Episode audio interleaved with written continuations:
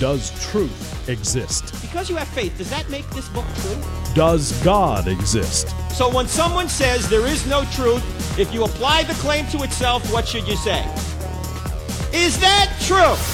They don't think Christianity's true. They're talked out of it. You know why they're talked out of it?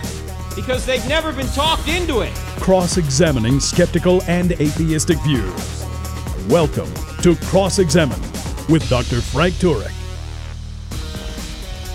You can't serve both God and money. Apparently, Chick fil A thinks maybe you can. It looks like $10.5 billion a year is not enough for Chick fil A, so they appear to have decided to serve money rather than God. I say appeared to because maybe the reports aren't completely true. Maybe they are going to come walk this back somehow. But according to recent reports, as you know, and by the way, this is not going to be the topic of the program, the complete topic. We're going to go on to other topics, but we need to talk about this before we move on to other topics. It looks like Chick Fil A has has become chicken. They're chicken. They're they're afraid now of uh, what the LGBTQ activists have done and they're buckling. They're not supporting the Salvation Army anymore, a fellowship for Christian athletes. Now, why would they not support these groups anymore? Well, there's several articles you can read about this. Right now, I'm, I'm going to read from Michael Brown's article on stream.org. Stream, by the way, great place to get good Christian conservative content, stream.org. The, uh, the article is called Chick fil A Learns You Can Never Appease LGBTQ activists. Here's a section of it. Chick fil A president and chief operating officer Tim Tassopoulos, I'm not sure I'm pronouncing that name right. Anyway, COO Tim explained, quote, there's no question we know that as we go into new markets, we need to be clear about who we are. There are lots of articles and newscasts about Chick fil A, and we thought we needed to be clear about our message, unquote. What does that mean? Anyway, Michael Brown goes on to say to be sure, Tassopoulos also announced no organization will be excluded from future consideration, faith based or non faith based, unquote. But the message was loud and clear. Chick fil A needed to shed all the negative press and establish a new, untarnished reputation based on its charitable contributions, quote, in the areas of education, homelessness, and hunger. In other words, Chick fil A has now said, we're going to focus our charitable giving on education, homelessness, and hunger. All right, newsflash, Chick fil A. Isn't that exactly what the Salvation Army and the Fellowship of Christian Athletes do? I mean, uh, now obviously Chick fil A can give or not give to whomever it wants. They're, it's a free country. They don't have to give to anybody if they don't want to. But don't say the reason you're not given to the Salvation Army or the Fellowship of Christian Athletes is because you want to focus your giving on exactly what those organizations are already doing. That's what they do.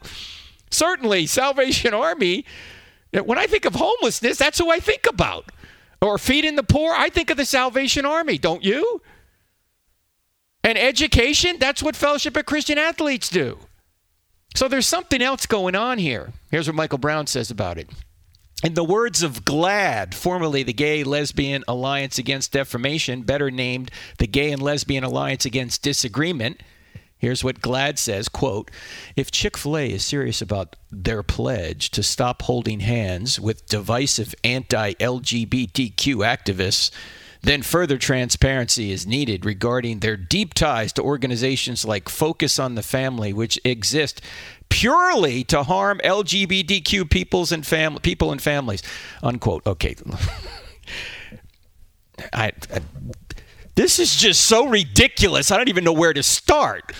I mean, I mean, do these LGBTQ? Well, let me just not broad brush everybody, but does GLAAD really think that focus on the family exists purely to harm LGBTQ people and families? Are you so narcissistic that you think Focus on the Family was started and currently exists to harm you? Did you really think that? I mean, Focus on the Family was started in 1977. Uh, uh, homosexuality was, was hardly a blip on their radar or the country's radar in 1977. And, it, and if you go to their website, here's their mission quote, to cooperate with the Holy Spirit in sharing the gospel of Jesus Christ with as many people as possible by nurturing and defending the God ordained institution of the family and promoting biblical truths worldwide. Unquote. There's not a word in here about LGBTQ stuff. This has to do with the gospel. Now, obviously, Christianity has certain beliefs uh, regarding sexual behavior for the good of everybody. So that's an implication of Christianity. That may be an implication of the gospel. That's not, but that's not why they exist. And by the way, do you also think that, that sal- the Salvation Army exists as an anti-LGBTQ organization? The Salvation Army began in 1865 in London. Now, in 1865 in the United States, homosexual behavior was a felony in every state. Do you th- do you really think folks, do you really think that the Salvation Army exists to to stop LGBTQ policy? Is that why they exist? No, they now obviously since the bedroom has been brought into the political arena by these LGBTQ activists, then there's going to be political implications here. But these organizations were not initiated and don't exist simply to resist certain political desires of certain sexual groups. That's not why they exist. Now, their beliefs may, may, may, may impact those things, but they don't exist for those reasons it, it amazes me that, that people are so myopic and so focused on themselves that they think anybody who disagrees with them has come into existence purely to disagree with them. Now, Matt Staver writes on the Christian Post, and the uh, title of this article is Matt Staver responds to Franklin Graham Chick fil A is now funding a pro LGBTQ group. Uh, so Franklin Graham, whom I love, by the way, he doesn't. he doesn't suffer fools, and he and he has no problem speaking his opinion. Franklin Graham apparently called Dan Cathy, the president of Chick Fil A, a couple of days ago, and said, uh, "Hey, are you going to still support uh, LG, or are you going to still support uh, Christian groups?" And Dan Cathy has, uh, affirmed that he would. And I don't know all the details of the conversation, but Franklin Graham is basically saying, "Hey, don't worry about it. Chick Fil A's okay." Well, according to Matt Staver Matt Staver says this. In 2014, Chick fil A decided to stop funding the Paul Anderson Youth Home because it was accused of being anti LGBT but it still had funding commitments with the Salvation Army and the Fellowship of Christian Athletes, both of which are also falsely accused of being anti LGBT because they have biblical policies on marriage and sex outside of marriage. Now that the funding commitment has expired, Chick fil A says it will no longer fund Salvation Army and FCA, even though the Salvation Army fits within its giving priority of funding organizations that provide housing and food banks, and FCA provides education. Instead, this COO Tassilopoulos states Chick fil A will now fund Covenant House International, which is much smaller than the Salvation Army in, in only 31 cities, and an LGBTQ activist. In other words, Covenant House is, is, is pro LGBTQ behavior. And Tassopoulos, speaking of funding Covenant House, states, quote, this provides more focus and more clarity, unquote. Matt Staver says at least he is correct, and this uh, clarity reveals the betrayal. The founder of Covenant House, a Catholic priest pedophile, was sued for allegedly sexually abusing the youth who are seeking shelter and food. Covenant House proudly promotes LGBTQ on its website, referring to, quote, LGBTQ inclusion initiatives, and even doing an inclusion assessment at every one of its facilities. Covenant House also proudly supports the New York City Gay Pride Parade with its own float, banners, t shirts and hashtags. It's recognized as a national funder of LGBTQ causes. And Chick fil A is supporting this group over the Salvation Army? Really? We need some clarification. And we'll get to it right after the break. You're listening to I Don't Have Enough Faith to Be an Atheist with Frank Turek. We're back in two minutes.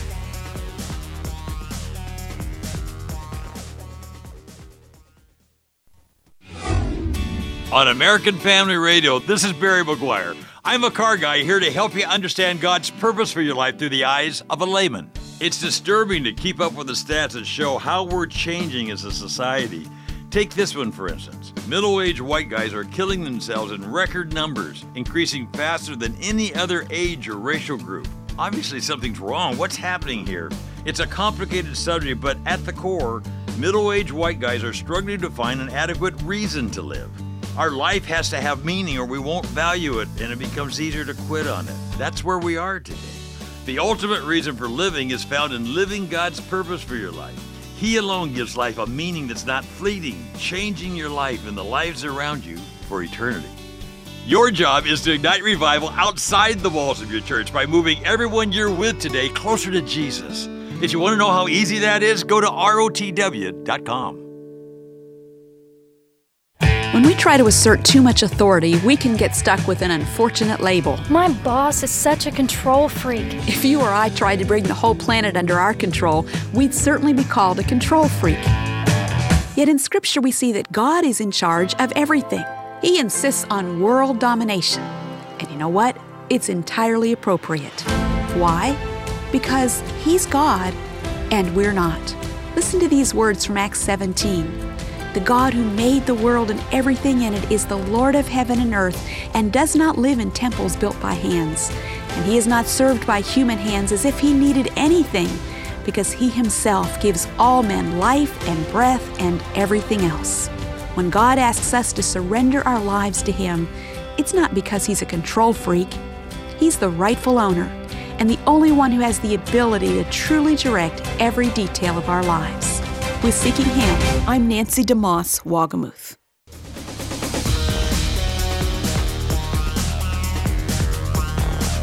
Faith to be an atheist with Frank Turek. We're actually uh, we're actually live this morning here Saturday, the 23rd of November. It's rare we're live. Normally I'm on the road, but. Uh, Maybe if we have time at the toward the end of the program, we'll get to your phone calls. Triple eight five eight nine eighty eight forty. Triple eight five eight nine eighty eight forty. We got a little bit more to cover, and I got many questions that you've emailed me. I want to get to a few of them today if I can. Anyway, we're talking about at least initially here in the first part of the program this whole Chick Fil A fiasco.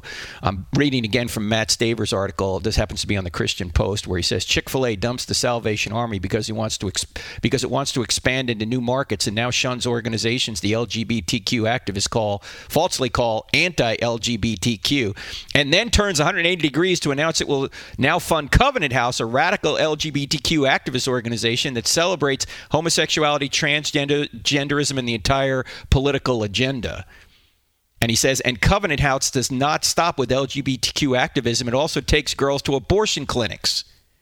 It has a story linked about an about someone from Covenant House taking a girl to an abortion clinic, and this is this is what this is what Chick Fil A wants to support now. Really, we need some clarification. Uh, and I hope Franklin Graham's right that everything's okay over there at Chick Fil A. I'm not exactly sure. Uh, AFA, American Family Association, and you're listening to the American Family Radio Network right now, has a right on their website a petition to uh, if, you, if, you, go to the page afa.net you'll see it right there chick-fil-a and support for christian ta- uh, charities sign our petition to chick-fil-a. Check it out. If you feel like signing it it's almost up to 100000 uh, people right now. Maybe uh, the great Tim Wildmon can go visit dan cathy over there at chick-fil-a and uh, bring all these petitions to him and say hey what's going on? Now again Chick Fil A can do whatever it wants. It's a free country. It's a it's a private company. They don't have to give to anybody. But don't tell us that you're going to focus your giving on hunger, homelessness, and education, and then say that that Salvation Army and FCA don't fit those criteria. That's exactly what they do. There's something else going on here, isn't there, Chick fil A? Well, I hope you'll explain because Christians for many years have looked to you as a kind of a beacon of how to do business in a hostile culture. And you're chucking all that for money? Really? Come on. You can't serve both God and money. Do what's right, leave the results to God. Ben Shapiro also has an article uh, just came out a couple hours ago on Fox News. He says when the cultural left can't achieve what it wants through public mobilization, it simply uses the power, power of government to blackmail those it dislikes. So, despite the fact that Chick fil A had never discriminated against gay customers, it would sell a chicken sandwich to anyone. Then, Boston Mayor Thomas Menino, who's since passed away, promised to ban the franchise from the city. Then Chicago Mayor Rahm Emanuel quickly followed suit, pledging to support an alderman's plan to block Chick fil A from opening a restaurant at O'Hare Airport. San Antonio recently blocked Chick fil A from opening a restaurant at its airport. Let me stop right here. Thankfully, the uh, Texas governor stepped in and stopped that, so I think they San Antonio can now have a Chick fil A. Anyway, and the airport in Buffalo, New York followed suit. San Jose, California pledged not to renew Chick fil A when its lease ran out. I think that's not until 2026, so we'll see what happens there. And Here's what Shapiro goes on to say Our First Amendment culture is endangered when local governments are given the capacity to block businesses from operating, not on the basis of business discrimination, but on the viewpoint of the company's founder alone. That's precisely what's happening here. If giving to Christian charities now bars you from opening a restaurant at the airport, our culture is beyond the point of no return. All right, let me disagree with Shapiro right here. Uh, it, it's never beyond the point of no return because we're supposed to be salt and light, and we're to continue to do what's right and lead the results to God. But I agree with Ben here that this is a problem, and uh, you need to have your voices uh, heard all around the country, ladies and gentlemen. I mean, if you can ban a company for what they what the founders think about biblical marriage, this is trouble for everyone. Now, as usual, the Babylon Bee puts it very well. They have a headline here this morning. Actually, it came out yesterday. Babylon Bee, the Christian satire site, brilliant says, uh, here's the headline Chick fil A replaces cow mascot with golden calf. here's, here's the write up. Chick fil A corporate headquarters announced Friday that the restaurant will be getting a new mascot in place of the traditional Chick fil A cow, a golden calf. Restaurant patrons will be asked to dance around and worship the golden calf when they enter the restaurant to show their submission to the LGBTQ agenda. Take off the body piercings that your LGBTQ plus same-sex partners are wearing and bring them to me, said Dan Cathy in a solemn ceremony while creating the restaurant's first ever golden calf this morning. So all the people did so and brought them to Cathy. He took what they handed him and made it into an idol cast in the shape of a calf, of a calf. Fashion it with a plastic fork. This is your God, people of Chick-fil-A, who brings you great business and allows you to expand into other markets, unquote. Then the people worship uh, in a mighty dance, and there was much rejoicing. At publishing time, an angered Kanye West had entered the restaurant and spotting the golden calf immediately threw down copies of Jesus is King and Jesus is King too, shattering them to bits. Ladies and gentlemen, the Babylon Bee. if you don't know about the Babylon Bee, go to the babylonbee.com. Sometimes you can make a point better through humor than you can through the ranting and raving that people like me do. So, anyway, check that out there at the Babylon Bee. So, Chick fil A has decided that it's going to worship money rather than God, apparently. I hope that's not true. I'm, I'm hoping they're, they're going to walk this back and say, no, we, we, we, we really didn't mean it, but let's just pray uh, that is the case. Uh, another article on First Things talks makes a couple of interesting points that I just want to bring uh, to your attention. Jake Meador is the author. And he writes Despite their remarkable growth and ability to thrive, even in liberal bastions such as New York City, the company has decided to stop supporting conservative organizations due to progressive pressure. Right, let me stop right here. Do you know that, I don't know, four or five years ago when Chick fil A opened their, one of their, their first Manhattan Chick fil A, Governor de Blasio, not Governor, Mayor de Blasio up there said, don't go there. They're, you know, they're, they're bigots and all this. Okay there's still a line around the block at Chick fil A there at that location. Why? Because what they do is just too good. It's delicious. People are going to, they're not going to stop going there because some uh, mayor says don't do this. And why would a mayor uh, not welcome people who are always pleasant, always kind, serve everybody, have a great product because you don't agree with their political position on marriage, which, by the way, they've been on the right side for 5,000 years? and same-sex marriage comes comes it, it, starts up 10 minutes ago and suddenly everybody must bow to the golden calf here is that what you're saying mayor Anyway, this uh, Jake Meador goes on to say, I suspect that this is because progressives, unlike conservatives, are willing to say, quote, we know what the good life is and what human beings ought to be. And so we're going to push that on everybody. Now, Christians, liberals, political and theological liberals, they believe what they believe, maybe to a stronger degree than what you believe. Why is that? I mean, Jesus is the truth. And if there is no God, there is no ultimate truth, or there is no ultimate, there are no ultimate rights. And you've got people out there who have no foundation for their beliefs, pushing them basically at the threat of the financial sword on everybody else.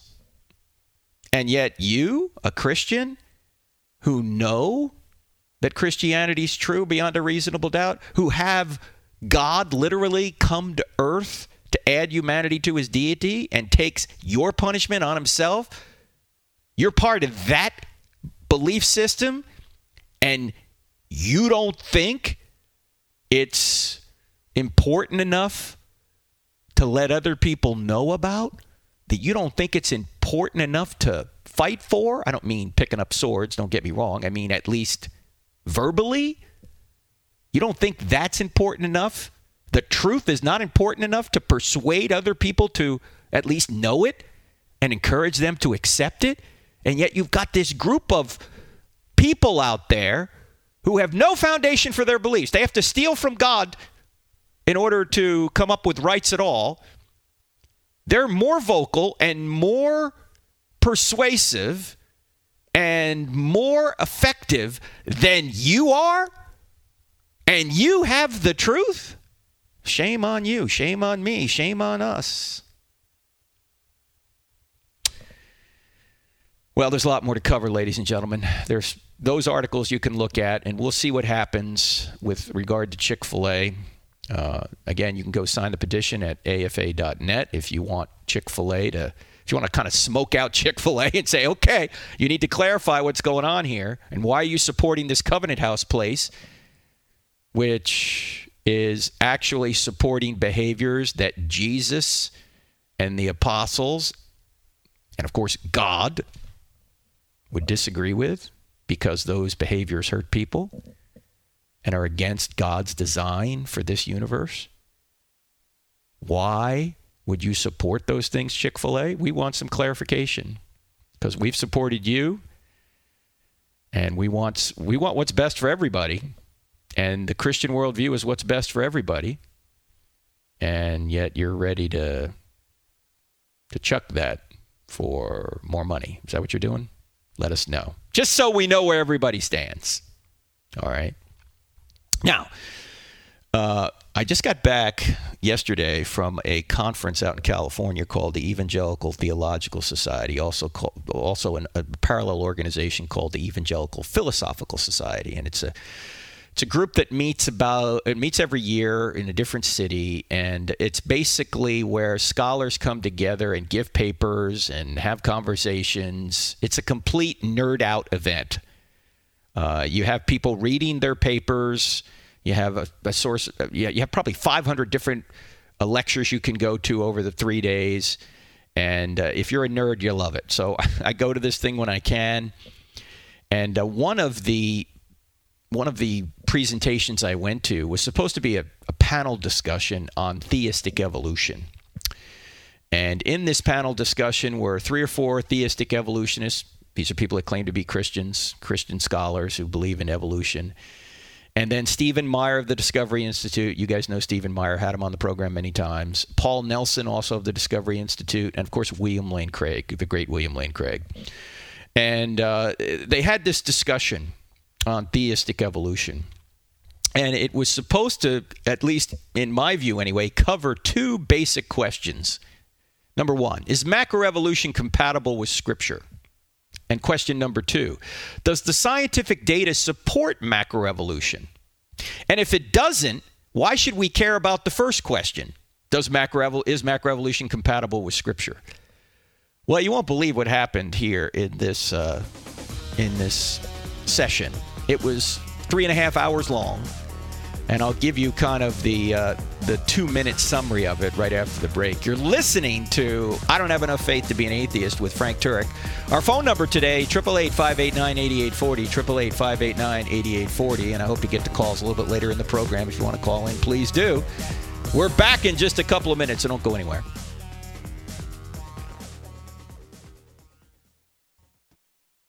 Niceness is killing us. It's the reason why Christians won't fight. It's the reason why you still send your kids to public schools even though they're being indoctrinated in the most horrendous immorality. Christians have become so bland, so unconcerned, so non confrontational. We want people to think we're nice. No, we have to start fighting. Sandy Rios in the morning. Weekdays at 7 Central on American Family Radio. Dr. James Dobson's Family Talk. Christian parents are on the hook today because they have to identify the threats to the value system uh, that's being taught to their children in public schools, and their job is to protect their kids from these influences. Tune in for Family Talk with Dr. James Dobson, weekdays at 6:30 a.m. and 9:30 p.m. on American Family Radio. Thank you, everyone, for tuning in to our program. God's blessings to you all. Here's Brian Clark with today's Bible Minute. A while back, I went to a farm sale and noticed a row of tractors. When the auctioneers started calling 20, 20, 20, I asked my neighbor Dwight, What does he mean, $20,000? Dwight said, Nope, $20. $20! A farmer once stretched his budget to the limit to buy one of these tractors. Now they're going for 20 bucks a piece? Well, that's a picture of the stuff of this world it loses value and you suffer the loss.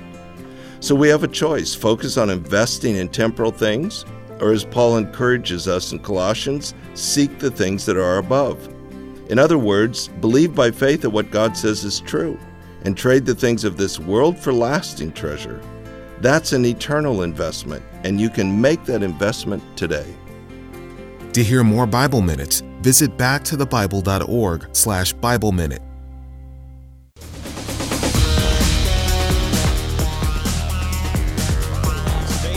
As we come into Thanksgiving week, and it has to do with being thankful. Do you realize that it's impossible to be happy or content if you're not grateful, if you're not thankful? And so just keep that in mind. We have a lot to be thankful for. And uh, if you ever want to achieve any sort of contentment or happiness, you have to be grateful. You have to be thankful. Paul talks about this in Romans chapter 1 that when we suppress the truths and try and go our own way and we worship the created rather than the creator and we're not thankful, we don't give thanks, we're on the road to destruction.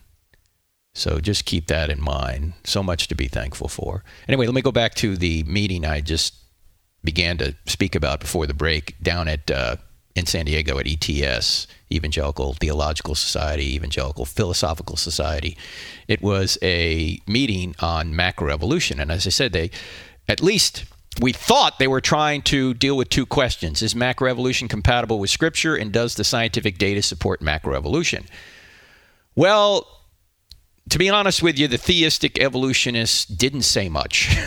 I mean, it was it was it was rambling and they, they tried to generally say that the answer to number one is macroevolution compatible with Scripture. They tried to say yes, although they didn't really give any solid reasons. And by the time this whole thing was over, nobody had really given any evidence for theistic evolution or macroevolution of any kind. I, I was there to hear number two does the scientific data support macroevolution? Now, Stephen Meyer, who had 20 minutes to speak, as he always does, spoke eloquently about why um, macroevolution is not viable. And the one thing that he tried to talk about more than anything else was the fact that mutations that could bring about new body plans are lethal. Any mutation that happens early on in the embryonic process or early on in a in a creature's life, that mutation is the only kind of mutation that could theoretically create some kind of body change later. Mutations that come later in the development process will not give you any kind of new body plan. The problem is all of the mutations that occur early in the development of a creature tend to be lethal. So the creature won't live, which stops evolution right there. If, this, if the thing's dead, it can't go on. Now, there are many other reasons to believe that macroevolution is not plausible. There's evidence against it. This is just one. The fact that the early mutations necessary for a change in body plans are lethal. Meyer also pointed out that three years ago, November 2016, the Royal Society, a, and a very august uh, scientific affiliation out in uh, the UK, started by Isaac Newton, they gathered people together to try and come up with a new theory of macroevolution because the current theory of mutating the genetic code doesn't work. It doesn't bring about new life forms. And so he pointed that out that you have all these these evolutionists. These are people who are many of them are atheists, but they're admitting that the entire mechanism that evolutionists point to doesn't work. It doesn't give you new life forms. And so if the atheists are saying macroevolution doesn't work, why would any Christian say we need to adopt it into Christianity or we need to somehow figure it out if it's compatible with Scripture? It's not even true. so why would you? It's like saying, um, why don't we see if we could get heliocentrism and uh, get that theory and start supporting that theory and then see if it's compatible with scripture the idea that uh, the sun goes around the earth?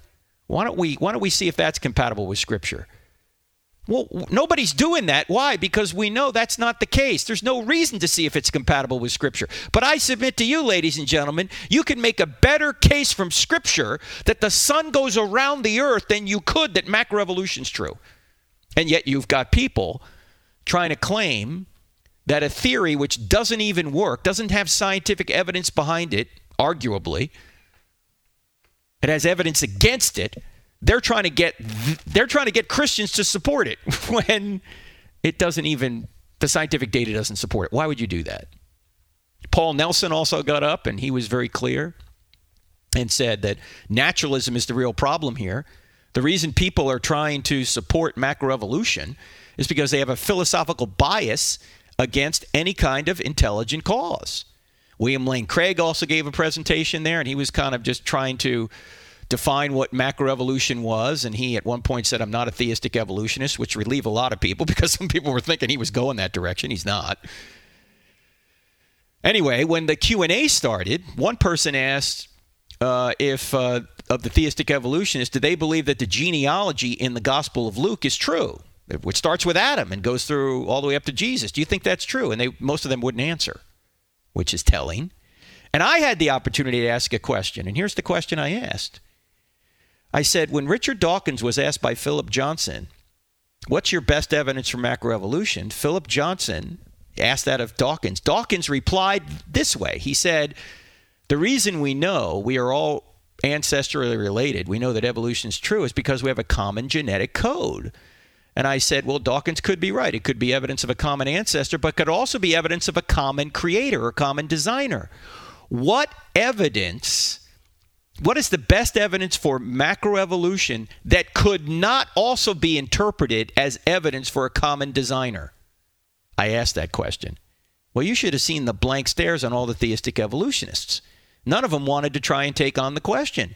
One of them did, and he went on to say, well, broken genes look like it's it's good evidence for common ancestry anyway. Broken genes.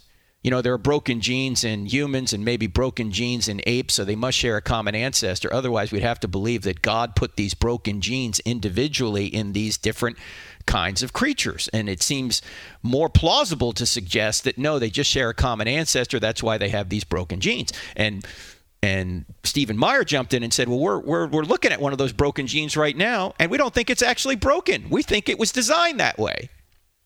And that was it. Is the best evidence you have for macroevolution suspected broken genes? And even if that were evidence for a common ancestor, by what mechanism do we get all of these new life forms? Naturalistic mechanism. You could say this could point to a common ancestor. Okay, maybe it does. Maybe it could. But what mechanism gives you that? No answer was forthcoming. Now, there's more on this that we're going to talk about a little bit later, but uh, I just wanted to give you that kind of five minute overview of what happened there. And the bottom line to the entire thing is the fact that nobody gave a word of evidence other than when I asked them to for theistic evolution, macroevolution. Not a word. A three hour discussion, no evidence. Well, why do you think it's true? Because some naturalists say it's true, and even they're doubting it? anyway, we'll keep a sharp eye on what's going to happen here. I think the intelligent design people are starting to make some headway, thanks to people like Stephen Meyer, Paul Nelson, and Discovery Institute, but we'll keep an eye on it. All right, let me answer a couple of questions, and then I'll go to the phones. 888 589 Got a question, email question from Daniel Andrews. Not very complimentary things, but I want to get right to the question. Thanks for your compliments.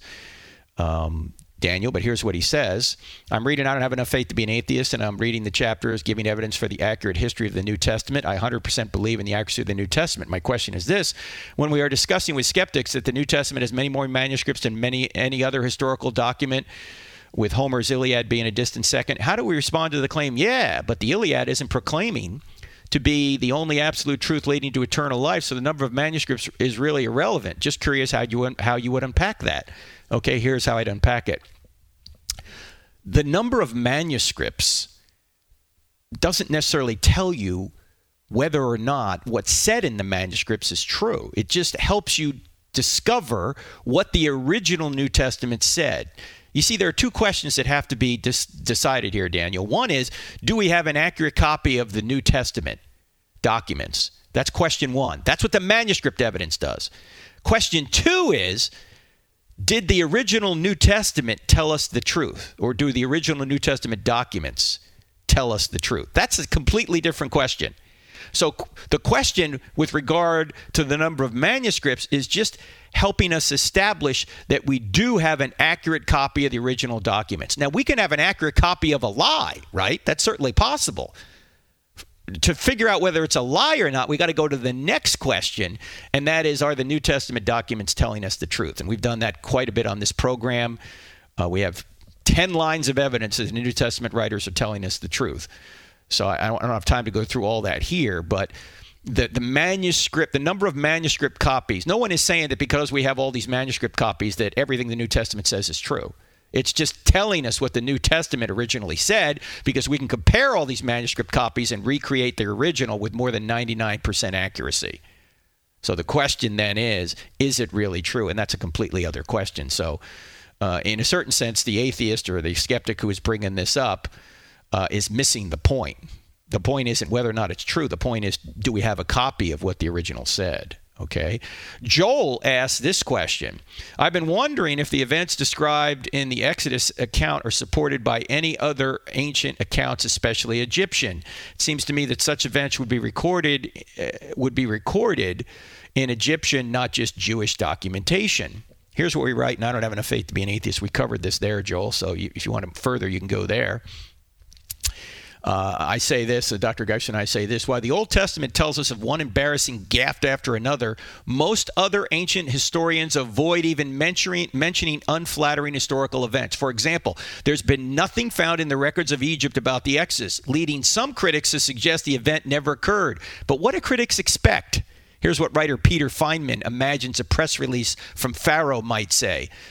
Quote, a spokesman from Ramses the Great, Pharaoh of Pharaohs, supreme ruler of Egypt, son of Ra, before whom all true before before whom all tremble in in awe, blinded by his brilliance, today announced that the man Moses kicked his royal rear end for all the world to see, thus proving that God is Yahweh and the 2,000 year old culture of Egypt is alive. Film at 11, unquote.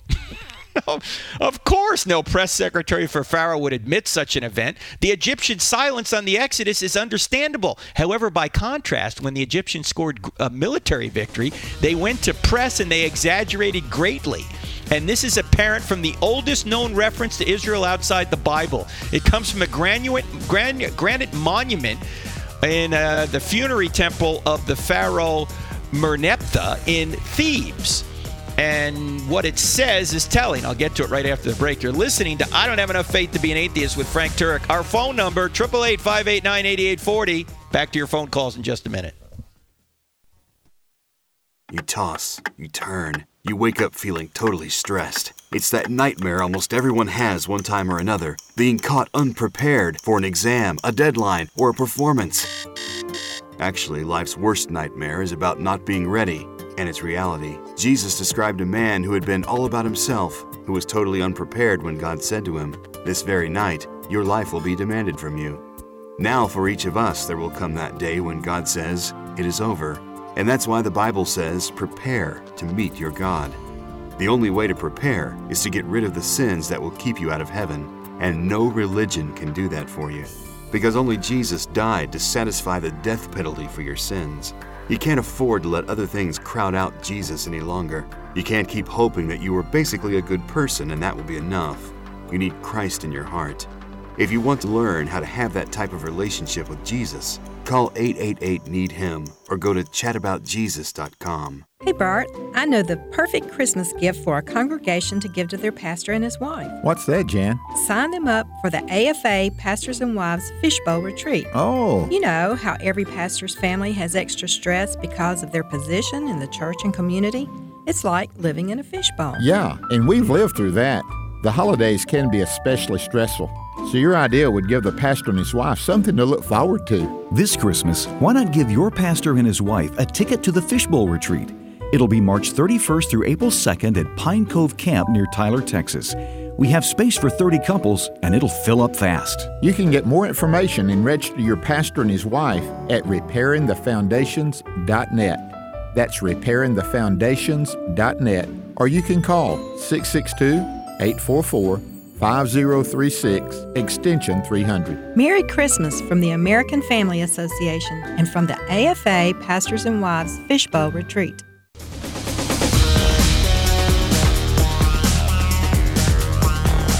If you're low on the FM dial looking for National Public Radio, you've actually come to the right place because we're going to tell you the truth here. You're not going to hear this on NPR. You're listening to I Don't Have Enough Faith to Be an Atheist with Frank Turek, American Family Radio Network website, crossexamined.org. That's crossexamined with a D on the end of it.org. And by the way, if you want an overview of why Christianity is true, just text the word evidence to 44222.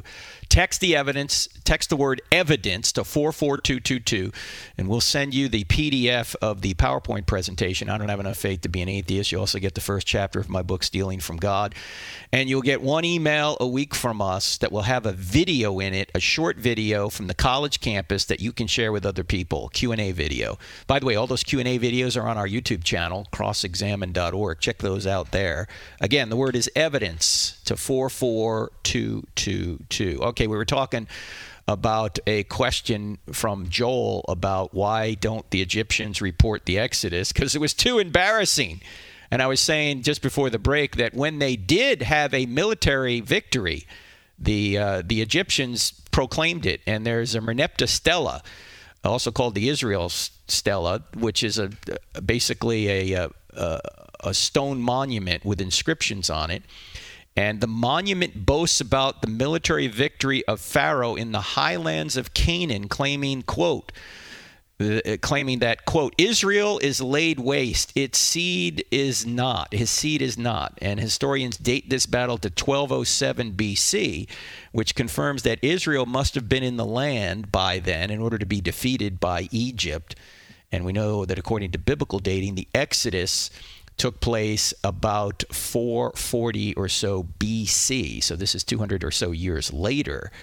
And uh, so, anyway, they're not going to say anything about it because it would it would be embarrassing. Now, the Bible, unlike other ancient writings, reports all the embarrassing details and stories surrounding its supposed heroes, which is one reason I think it's telling the truth, because typically that doesn't happen.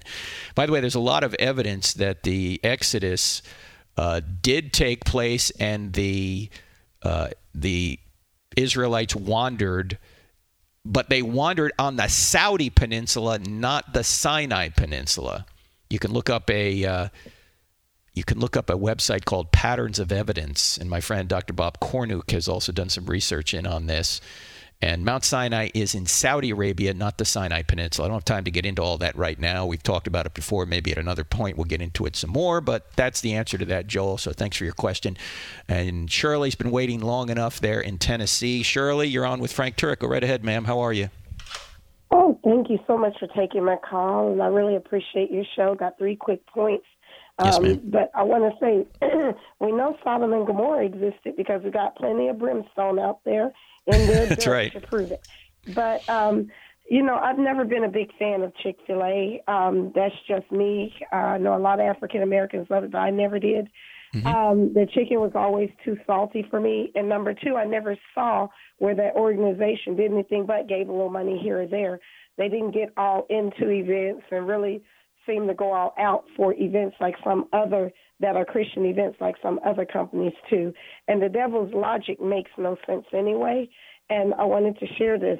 How can people, Pharisees, ruled by Satan, believe that they could kill a man who's been raising people from the dead? I never understood that. And number two, how can these people think that they're going to just be raptured up out of here and never see any of the problems that will come and the turmoils and the trials for Christians? How can they think that when the Bible's clear that many Christian heads will roll? So they're thinking that the Holy Spirit will be removed from this place.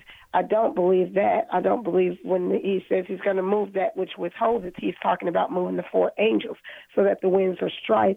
Well, Shirley, as Shirley, as you, as you know, Christians have different views on eschatology, and um, I know people way smarter than me that have studied this, and they come to opposite conclusions. So I just know we win in the end. I'm not on the planning committee. I'm on the I'm on the welcoming committee. Okay, so when Jesus comes back, I'll welcome him, but when he's coming back, only he knows. But anyway, your final point was what? And my final point is I just believe that it's time for us to, as you said, focus on Christ, really Mm-hmm. get our hearts and lives together, share with other people. We have to. not hold back the gospel. Absolutely, the Shirley. And they see that's part of the problem. in the end. There there are people who are non-Christians who are sharing their worldview more effectively than we are. We're, they're sharing their false worldview and they're stealing rights from God in order to say that that they have certain rights and yet God doesn't exist when nobody has any rights if God doesn't exist. Yet we're not sharing the truth that God does exist and he loves everybody. He doesn't love everything we do, but he loves everybody and everybody needs his grace. Whether you're LGBTQ or heterosexual, we all need God's grace and that's the message we should bring everywhere. Thanks for your call, Shirley. Appreciate it. Let me go on to Sarah listening in Are you in Iowa, Sarah? Oh yes, I'm in Iowa. Go ahead, ma'am. How are you doing? Hi, I'm doing well, and thanks for your show, and thanks for having me on. Yes, ma'am. I the, with the um, the Chick Fil A situation, I heard it, and my heart sank. I'm not. I don't. I agree with Shirley. It's not my favorite food. Mhm. However, our family had frequented there just because we like their stand, and um, Right. I have four daughters. My youngest is 19, a freshman in college, and she's been fighting the fight there. Mm-hmm. And hope I don't get choked up, but she, um, when I told her, I just told her yesterday morning she hadn't really heard. We hadn't had a chance to talk about that issue this week, and I said, "So nobody's boycotting," and she's not really big on boycotting, but she goes, "We should," and um, she said this is a betrayal. And Well- I just think I see her like she wrote her freshman her first essay on why she's committed to Christ. Mm-hmm. Excuse me.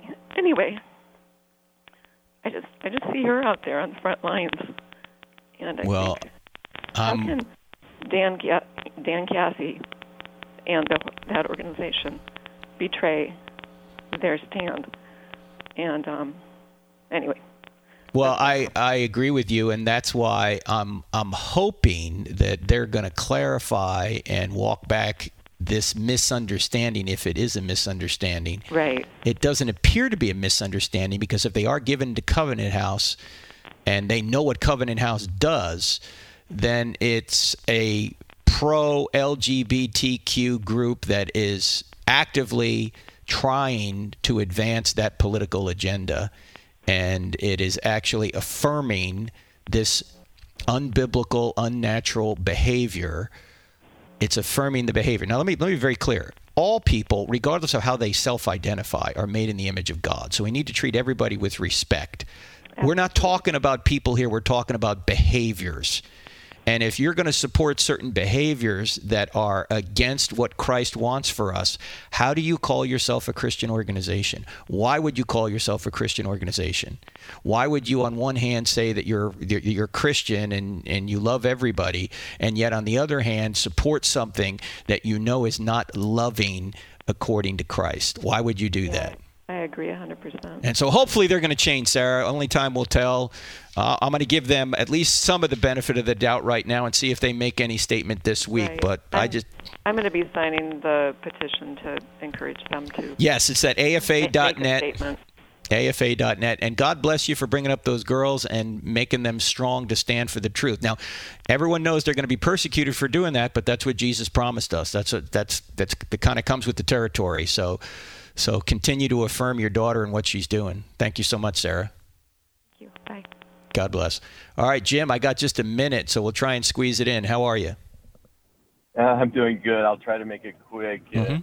haven't ever heard this question addressed, but um, I'm just saying if there was always the potential for sin in the beginning of uh, of creation, what is to stop sin to reoccur in in heaven? Because we still have uh, angels. Apparently, angels had the potential for Mhm. sinning in the beginning. I, I would I would think that that potential still existed as well as man. And I know we don't want to be uh, robots and automatrons up in, in heaven as well. We will have free will. So I need some reassurance that uh, sin, while being wiped out, uh, for, so so to speak, uh, you know, I, I just don't know why wouldn't that Yeah, it's an excellent question. Can will we be able to sin in will we be able to sin in heaven? Now, angels are different from human beings. Angels are a different kind of being. You know, they're not they're not material beings, they're immaterial beings. And it seems to me there had to be some what we would call epistemic distance between angels and God before the fall. Otherwise, if they were in the complete presence of God, there wouldn't have been a fall. So they had to have at least some distance between, and so God could give them the freedom to choose, right? Um, but it seems to me that once we get to heaven, we'll still have free will, but there will be no need or desire to sin. Why? Because the reason we sin now is we're trying to get good things, but we're taking shortcuts to get them. In heaven, there will be no need to try and get something we don't have because we'll all we'll have everything we need and we'll see God for who He is. So it seems to me there won't be any any impetus to sin. There won't be any desire to sin yet we'll still have free will which will it will allow us to love God for who he is and and and it, without free will obviously we can't love so i think we will have free will in heaven but it won't result in in sin because there will be no need to sin because we will have everything we want thank you for the call jim uh, so that and, and other Christian theologians might say, "Oh, we don't have free will in heaven." I, I actually think we will. And uh, now we sin to get good things. In fact, when you, if you think about it, the reason you sin is usually for one or three reasons, or a combination of the three: sex, money, or power, relationships, finances, or power, prestige. Well, there's not going to be any need for any of that in heaven. You won't lack any of that, so there will be no need to do such a thing and you'll see God for who he is. First John 3 talks about basically the beatific vision. We'll see God for who he is and we'll be fulfilled. So, no, we won't sin in heaven. All right, friends, great being with you. And uh, we'll talk more uh, next week. I hope you have a wonderful Thanksgiving. Remember, you cannot be happy or content without being grateful. If you are grateful, it's really hard to complain, too, isn't it? So be thankful for what Christ has done for us and share that with others. God bless. See you next week. The views and opinions expressed in this broadcast may not necessarily reflect those of the American Family Association or American Family Radio.